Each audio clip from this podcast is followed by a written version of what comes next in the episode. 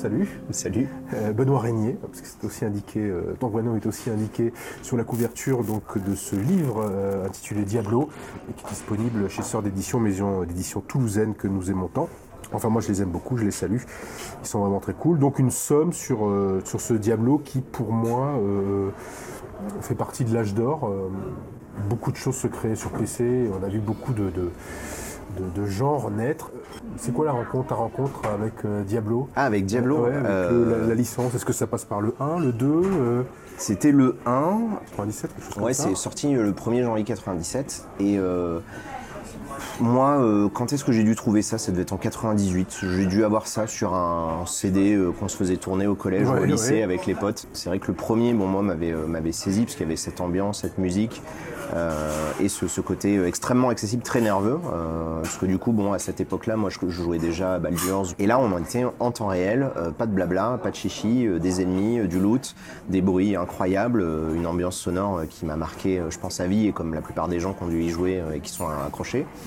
Et j'ai tellement adoré que quand j'ai commencé à voir dans les joysticks et tout ça de l'époque qu'il y avait Diablo 2 qui allait sortir en juin 2000, je me suis dit putain il me le faut absolument. Moi je suis né au mois d'août donc je l'ai demandé à mon anniversaire. Blizzard étant Blizzard, ils ont eu un an de retard. Donc je l'ai eu à mon anniversaire, mais en 2001. Blizzard, ça a bercé mon adolescence, je pense comme pas mal de monde. J'ai lâché après euh, pour tout un tas de raisons. Mais euh, non, non, mais du coup j'ai commencé avec Diablo 1, même si j'ai surtout joué à Diablo 2. Ouais.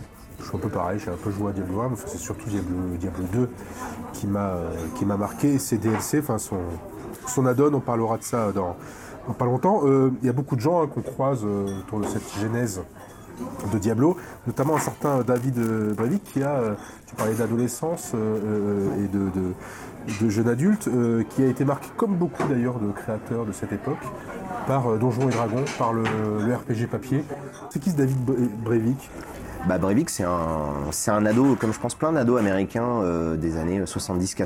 euh, tu vois, ça fait, euh, ça fait longtemps qu'il n'y a plus de guerre. euh, le, le modèle économique est bien lancé. euh, et du coup, bah, quand il y a eu Donjons et Dragons. Je sais pas si euh, les noms existent à l'époque. Non, cas, mais c'est un je suis même ça, pas sûr, ouais. mais tu vois, mais ça, il il va commencer à se créer cette espèce de sous-culture, contre-culture, euh, qui aujourd'hui domine le monde. Donc, euh, comme quoi, c'était pas, c'était un bon pari. Son père lui a acheté un Apple II en, je sais plus quelle année, j'ai plus les dates. un ordi, c'était un, longtemps. euh, fut une époque, Apple a été euh, Ouais. parmi les phares du. voilà, euh, C'était pas que réservé à du jeu vidéo non plus. Non, non. Et puis Mais face à la concurrence de l'époque euh, qui était Atari ou Amstrad euh, ou euh, éventuellement Hewlett Packard, etc. Ils étaient très très très en avance. Mm. C'était un gamin qui jouait beaucoup à Donjons et Dragons. Il a passé un temps fou euh, à acheter des dés euh, autour d'une table. Et du coup, bah, très tôt, il s'est rendu compte qu'il voulait faire des jeux vidéo. Voilà. Et euh, bon, après, l'histoire, elle est longue. hein. On pourrait en parler des heures, mais euh, il se trouve qu'il a rencontré deux frangins quand il s'est. Alors, non, pour l'anecdote, parce que ça, c'est toujours rigolo. Ses parents se sont installés, son père était VRP, je crois, hein. Se sont installés un jour en Californie, à côté d'une montagne qui s'appelait le, le Mont Diablo, Oui. euh, du nom dire espagnol. si on est quand même loin du mal absolu. euh, Oui, non, non, pas du tout. hein. C'est juste Ouais, un- ouais, ouais. Il trouvait le nom cool. euh, il Ça, connaissait que dalle. Euh, ouais, ouais, le nom Diablo. Il s'est dit ah, putain, c'est bien, ça c'est pas mal. Il a toujours eu ce truc-là dans les dans les tuyaux. Il a appris à coder tout seul. Et lui, bah, du coup, à force, avec les commandes, les, différentes variables, etc., il a commencé en fait à comprendre de manière un peu empirique comment fonctionnait le code. Il a pu faire ses petits jeux. Il a commencé à se faire des petits jeux au lycée et après à la fac, bah, il est parti vers des, des études un peu là-dedans et euh, un peu en dépit de, ce qu'auraient voulu ses parents, il est parti là-dedans. Oui, il est parti là-dedans et euh, je vous laisserai découvrir euh, ça avec le, livre, comment, comment il rencontre les frères Schaeffer. Ah bah ouais, ouais parce que du coup, euh, à E3, ils ont fondé euh, donc le studio qui s'appelait Condor au tout départ, mais qui a été euh, derrière renommé Blizzard North, parce qu'ils ont été achetés par Blizzard, Blizzard, hein. Qui venait juste de changer de nom. Et eux, ils étaient dans le nord euh, de la Californie, donc voilà, ils se sont pas cherchés, euh, ils se sont pas trop creusé le ciboulot là-dessus, Blizzard et Blizzard North, quand ils les ont rachetés. C'est devenu un de ces studios mythiques qui, euh, bah, quand ils ont annoncé qu'ils fermaient brutalement en 2005, ça a mis un, gros coup d'arrêt à Blizzard, qui a mis des années à s'en remettre. Et encore aujourd'hui, Diablo, c'est une licence qui, bah, qui, est meurtrie, quoi, tout simplement. hein. On apprend dans le bouquin notamment, bon, Rogue, ça c'est moins, c'est peut-être plus connu. Euh, Rogue avec la génération procédurale euh, était déjà, j'allais dire, une, une aspiration évidente. Ça l'est encore aujourd'hui. Ils avaient, ils avaient tout compris, c'est-à-dire qu'en fait, ils avaient réussi à, à retranscrire en jeu vidéo ce que tu pouvais faire dans du Donjon et Dragon, parce que bon, Donjon et Dragon, on en est à la cinquième édition aujourd'hui au niveau des règles. Il n'y avait pas encore côté tout narratif qu'on a aujourd'hui dans les jeux de rôle traditionnels, qui se sont ajoutés. Il y a vraiment deux voix. Je, je coupe là parce que c'est intéressant ce que tu dis. Il y a vraiment deux voix dans le RPG, d'ailleurs deux voix dans le, également dans, ce, dans le RPG, même vidéoludique. Certains essaient de faire l'équilibre entre euh, avec l'un et l'autre, c'est-à-dire la voix, on va dire, euh, euh, quasiment mathématique du combat, avec un art du combat euh, consommé de l'exploration. Mais on se fout de qui on joue en fait en réalité. Bon, ça ça n'a qu'une importance que pour les combats, enfin voilà, que pour ce qu'on fait.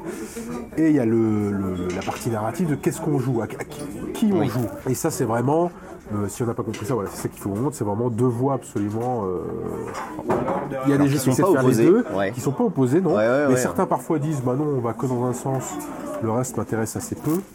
Et, et d'autres vont carrément dans l'autre sens, et certains essaient de faire le Parce mariage. que pendant quelques années, euh, tu vois, c'est un grand débat, le fameux narrativisme Oui. versus ludologisme, qui sont deux termes inventés qui ne veulent absolument rien dire, mais de- de- que les jeux devraient être d'abord un jeu ou d'abord une histoire. En fait, bon.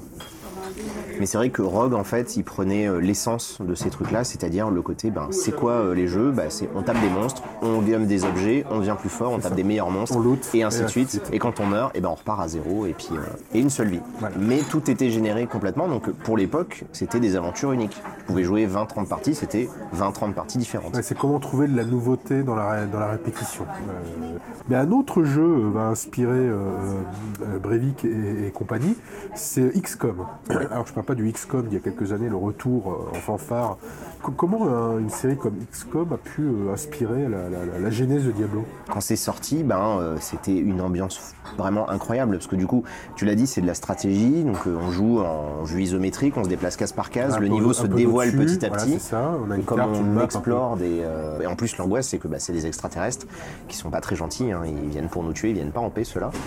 Et eux, ils ont vraiment trouvé ça fascinant et ils se sont dit, bah, tiens, on va adapter cette vue-là parce qu'ils trouvaient que ça leur donnait une bonne, euh, une bonne vision d'ensemble en fait de ce qui se passait. Ça donnait une bonne vision d'ensemble au personnage. T'as as quand même une vue d'ensemble. Tu peux quand même jouer avec les lumières. Tu peux quand même jouer avec les angles de vue, avec euh, des notions vite fait de champ hors champ. Euh, De créer une perspective, même ouais. si elle est fausse, tu crées quand même une perspective. Ça se voit beaucoup dans le, je trouve, dans le 3. euh, et du coup, il y a un effet de perspective. ouais. Et ben en fait, ce déplacement case par case, ils trouvaient que c'était naturel. Au début, le jeu était en tour par tour. C'était un des grands, des grands combats de Breivik. Euh, non pas de dire il faut faire du temps réel, parce que lui, il était contre au départ. Et puis un jour, il s'est décidé à faire ça euh, chez lui, euh, ou quelques heures après la fermeture des studios. euh, je, je sais plus si, je crois qu'il était chez lui quand il a fait ça. Et il s'est dit bon bah je vais essayer, je vais coder un truc et puis on va voir si ça marche en temps réel. Et il a essayé. Et bah, sans le savoir, il venait d'inventer le jeu en temps réel qu'on connaît tous aujourd'hui, parce qu'à l'époque, il n'y avait pas encore de jeu de rôle d'action. Euh, T'avais déjà Zelda, mais bon, c'est pas encore du jeu de rôle complet. euh. Ce qui met l'une des recettes Diablo euh, en avant, c'est le fait que un clic euh, suffit. Ben ça, c'était une de leurs volontés. C'est vrai. Ouais. Mais du coup, l'invention du, Du jeu suffit. full souris, ouais, Ouais. du jeu où en fait, et c'est vrai que la souris, euh, c'était pas encore un périphérique qui était trop utilisé à l'époque, hein, euh, parce que faut aussi se remettre dans le contexte, tu vois, Doom, il n'y a pas le free look, c'est-à-dire qu'on vise pas à la souris, hein, les balles elles partent directement euh, Oui. vers les ennemis, et Quake c'est encore très récent, hein. c'était encore des choses qui étaient très expérimentales dans le jeu vidéo, le fait de se déplacer avec ZQSD et de viser avec ta souris, donc il n'y a pas des combinaisons de touches, euh, parce que bah à l'époque, les jeux de rôle, euh, bon, Baldur's Gate c'est déjà un peu velu, euh, des trucs comme Planescape Torment euh, c'est encore pire, et ils n'ont pas cherché à aller plus loin, et bah, ça a fonctionné avec le succès qu'on connaît, quoi, parce que ça a donné un jeu très fluide, très simple à prendre en main, mais en même temps très nerveux, avec une rejouabilité gigantesque, et en plus de ça, du multijoueur, parce qu'à l'époque, le jeu sur ça, Internet, c'était encore très Pour récent. voir là, le, le côté considérable de la c'est- tu viens de citer, on vient de citer quand même temps réel. Euh, Le jeu à la full- souris. Full, full, full click, full souris. Et, euh, Et le jeu multi, gratuit. Euh, les jeux multijoueurs, enfin les plateformes de jeux en multijoueur pour que les connexions se fassent entre les joueurs via Internet étaient payantes. Il fallait payer un abonnement ou tu étais limité à un certain nombre de parties ou d'heures avant de devoir ressortir la Oui, carte c'était bleue. très compliqué l'internet à l'époque. hein, Et à l'époque, Blizzard, eux, ils avaient euh, dans leur idée de pousser un truc qu'ils ont appelé Battle.net, euh, qui permettait de mettre en relation les joueurs, non pas avec leurs adresses IP, mais avec un pseudonyme, ce qui fait que peu importe où ils étaient connectés, ils pouvaient jouer entre eux, discuter, euh, etc., etc. Ce qui aujourd'hui paraît euh, bête comme chou, mais pour l'époque, ils étaient visionnaires. Quoi. Blizzard, ils ont quand même marqué euh, l'univers du jeu vidéo, même si aujourd'hui ils connaissent une petite période à vide. en ce moment. Ça reste quand même le studio qui a fait. World of, de World of Warcraft. de. Il y a un mot qui revient souvent, qui revient souvent d'ailleurs dans le. Euh, euh, avec les trois productions, euh, le Diablo, Diablo 2, Diablo 3, euh, c'est le mot crunch, ou en tout cas l'idée que le, rythme imposé aux équipes de travail est réellement important, imposant. Est-ce qu'ils ont une vie ces gens-là Le crunch, c'est un vaste sujet. hein. Mais là, aujourd'hui, on a des gros jeux. Les grosses productions, c'est 700, 800, 1000, 1500 personnes. Là, à l'époque, ils sont une petite quinzaine, vingtaine. Diablo 1, euh, ouais, ça sort dans la douleur, puisque forcément, euh, ils, étaient en- bon, ils ont eu du retard.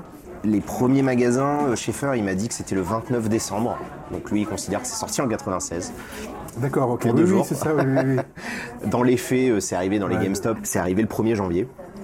Et, euh, et du coup, bah forcément, c'est-à-dire que le 24 et le 25 décembre, ils bossaient quoi. Euh, pour parler de Diablo 2 et 3, on va passer par les add-ons.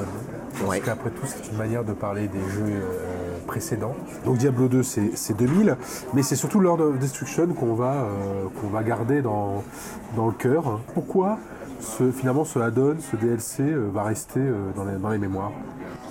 Quand l'extension sort, en fait, ils ont, ils ont toujours, je redis toujours ces termes à l'époque, mais j'aime bien remettre dans le contexte à chaque fois. Les mises à jour, c'est possible sur Internet, mais du coup, ça discrimine quand même tous les gens qui n'ont pas de connexion Internet.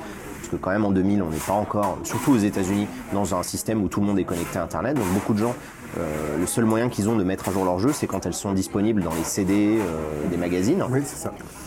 Et euh, du coup, vu qu'ils ont quand même beaucoup bossé et qu'ils ont eu beaucoup de retours, parce que Di- Diablo 2 n'a pas eu une réception critique aussi folle que Diablo 1, notamment pour son aspect technique, ils ont, euh, bah, ils ont pris sur eux d'essayer d'améliorer le truc et de se dire bah, qu'est-ce qu'on pourrait changer? Et dans la foulée, ben, ils ont rajouté tout un nouveau chapitre de l'histoire, deux nouveaux personnages jouables. Ils ont revu tout un tas de systèmes euh, à l'intérieur pour euh, rendre le jeu un peu plus riche, un peu plus intéressant. Et ils ont vraiment réussi ça. Et surtout, ils ont poursuivi le développement au-delà de ça. C'est-à-dire qu'ils ne se sont pas arrêtés à ça, ils ont continué d'améliorer petit à petit le jeu jusqu'à une fameuse mise à jour qui a vraiment complètement figé le système de Diablo 2 tel qu'il est aujourd'hui et qui est encore des années plus tard, parce que la dernière mise à jour du jeu c'est 2017. Et du coup, bah, le, fait qu'ils aient continué comme ça à le bonifier, ils sont allés vraiment au bout du bout de ce qu'ils pouvaient faire. Et c'est pour ça que Diablo 2 encore aujourd'hui est vu comme le maître, parce que ben c'est un jeu, tu peux le reprendre encore aujourd'hui, on peut le réinstaller. Il y a des gens qui vont le réinstaller en écoutant l'émission, je parie. Ils vont relancer un personnage et ils vont retrouver ce même plaisir qu'ils avaient la première fois, euh, intact. Tu vois, euh, hop, on repart, on va retrouver une épée, on va retrouver euh, de l'or, on va retrouver une gemme. Toutes les X secondes ou les X minutes, il va se passer un nouveau truc, on va découvrir un nouvel objet, on va avoir quelque chose qui va faire qu'on va continuer à vouloir avancer. Et un peu malgré nous, va, on va continuer d'avancer. Moi, je présente ça comme un jeu où tu as une gomme. Tu vois, tu as ta souris, tu cliques sur l'écran et tu dois effacer Ah, les c'est ennemis. pas mal. Tu vois ouais, enfin, il y a un moment, la gomme, elle a du mal à. sur les, quand les légendaires. Bon, elle laisse, la ouais, elle laisse des traces. Et encore aujourd'hui, euh, il y a des gens qui vont découvrir des techniques pour aller encore plus vite, encore plus loin, pour être encore plus optimal, etc. dans leur personnage. Mais de loin, ça reste un truc très bête où tu cliques sur des ennemis, il y a un truc qui tombe Ouais. au sol, tu le ramasses et tu vas taper le prochain ennemi, et ainsi de suite. Tu parlais du clash, effectivement, l'équipe originelle se, se- se taille, hein, Ouais. démissionne hein, littéralement. Il y aura donc un Diablo 3, mais enfin, euh, il est. Tout le monde l'attend, hein, parce que Oui. justement, euh, il n'y aurait pas eu euh, tous les soucis et les problèmes de com qu'il y a eu si tout le monde s'en foutait. Ça serait passé Non, pas, euh, pas inaperçu. dire, mais une espèce de. de- Voilà, à quoi, on va s'attendre Enfin, je veux dire, voilà, qu'est-ce que ça va être 12 ans après, quoi Bah oui, qu'est-ce que ça va être 12 ans après? Parce qu'entre-temps, il y a eu un petit jeu indépendant euh, qui s'appelait World of Warcraft qui a un peu changé l'intégralité de la planète. Et puis les deux bizarres, c'était Et c'était aussi eux euh, qui étaient ça. d'un coup. euh, Et à, à côté de ça, se sont ajoutés plein de soucis financiers, euh, des manigances, des machins, des rachats, pas mal d'insécurité, d'instabilité. Bref, ils se sont séparés. Diablo 3, ce projet-là, il a été repris par un ancien. Mais bon, évidemment, il a rien pu en tirer et ça s'est annulé au bout d'un ou deux ans. Reboot complet du projet et ils ont passé euh, des années euh, à euh, repréparer le truc. Ils l'ont annoncé en 2008 à Paris. C'était beaucoup trop tôt parce qu'il n'est sorti qu'en 2012. Euh, ils attendaient ça tellement comme des fous qu'ils en ont vendu 6 millions dans les 24 premières heures et que eux, ils se sont fait déborder, mais comme, euh, comme jamais ils s'imaginaient que eh ça allait se faire déborder. connexion obligatoire, effectivement, les serveurs, c'était pas prévu. Et il a fallu 15 jours, 3 semaines avant qu'on puisse jouer correctement au jeu. Les tests, ils étaient tous dithyrambiques. alors que s'ils avaient joué un peu plus longtemps au jeu, ils se seraient rendu compte qu'il y avait des gros soucis. Mais bon, bah voilà, c'est le propre du test. Tu peux pas aller aussi loin que tu voudrais. Et et donc associé à ça, euh, les problèmes euh, liés à donc, la connexion obligatoire et quelques mois plus tard euh, à l'hôtel des ventes, qui était la raison pour laquelle il y avait une connexion obligatoire. Mais deux hôtels des ventes, un entre les joueurs avec de l'argent virtuel, celui du jeu qui tombe par terre, et du vrai argent. Et bah, cet hôtel des ventes, ça a été leur pire erreur et ils ont mis très longtemps à s'en remettre parce qu'ils ont mis près de deux ans à, accepter de s'en débarrasser. Mais pendant ce temps-là, bah, le mal était fait. Quoi. Diablo 3 a une image exécrable auprès d'une partie des joueurs historiques. Quoi. On parlait d'Adon le DLC Sauveur, ah oui, voilà. Euh, Reapers of Soul que j'adore, moi, va, euh, comme Lord of Destruction, euh, rajouter un chapitre. Ah bah non, c'est complètement, c'est deux jeux complètement différents. D'un côté, tu as un jeu qui est uniquement tourné vers l'échange entre les joueurs, etc. Un jeu extrêmement individualiste où ils ont supprimé l'échange, ils ont supprimé l'hôtel des ventes, ils ont fait en sorte que le jeu, dans sa structure, ne soit plus une répétition en boucle de l'histoire, mais ils ont rajouté ce fameux mode aventure qui permet de faire le jeu à la carte. Et ils ont créé vraiment, ils ont réussi à retoucher du doigt, sans l'égaler, euh, clairement pas, mais ce côté un peu infini de Diablo 2. Euh, ils ont réussi à redonner à Diablo 3 un potentiel d'heures jouées énorme. De, tout ce qu'on a déjà raconté, euh, le jeu, tu te dis, il était déjà bien, il partait pas bien gagnant, et en plus de l'hôtel des ventes, des problèmes de connexion, des problèmes d'équilibrage, de difficulté de répétition, il y avait le fait que le jeu n'était plus un jeu effectivement gore comme c'était le cas avant. Dans mon bouquin, je parle d'un passage de l'horreur et du gore à l'heroic fantasy, parce que bah, Warcraft a, et donc, enfin dire, Blizzard, à travers Warcraft, a touché un nouveau public un peu plus jeune. Euh, et ils ont toujours ce souci d'universalisme. Et donc, bah, ils ont un peu euh, lissé leur fantasy. Euh, il y a toujours du sang, mais c'est du sang coloré. C'est plus, il n'y a plus cette ambiance vraiment oppressante qu'on avait dans les précédents jeux. On retrouve plus ce côté un peu, comme tu dis, sombre. Mais Reaper of Souls, c'est clairement une tentative de renouer avec ce qu'était le jeu, quoi. Et ce côté un peu sombre où on est dans un jeu trash où, voilà. On va conclure par là. Tout est Diablo. Non, mais de toute façon, tous ces jeux-là, Destiny, The Division tous s'inspirent euh, très clairement de Diablo. Le MMORPG, euh, ça a été la, ruée vers l'or dans le début des années 2000. Tout le monde voulait son MMORPG parce que c'est vrai que c'était une mine d'or incroyable. Hein. Euh, Blizzard, ils vont très bien et ils vous en remercient grâce à vos abonnements depuis plus de 14 ans, 15 ans maintenant. beaucoup se sont cassés les dents à vouloir faire le WoW Killer, c'est-à-dire le jeu qui allait détrôner World of Warcraft de sa place. Personne n'y est jamais arrivé. Et donc, bah, la solution qui est intervenue petit à petit, ça a pris des années à faire son chemin. Tous les jeux en fait fonctionnent sur ce système-là. Les, les games as a service, comme on dit, les, fameux jeux services, euh, reprennent en fait le fonctionnement de Diablo. Pourquoi? Parce que ça a été le jeu qui a le mieux euh, cristallisé cette logique de répétition, ce goût de reviens-y qui fonctionne constamment.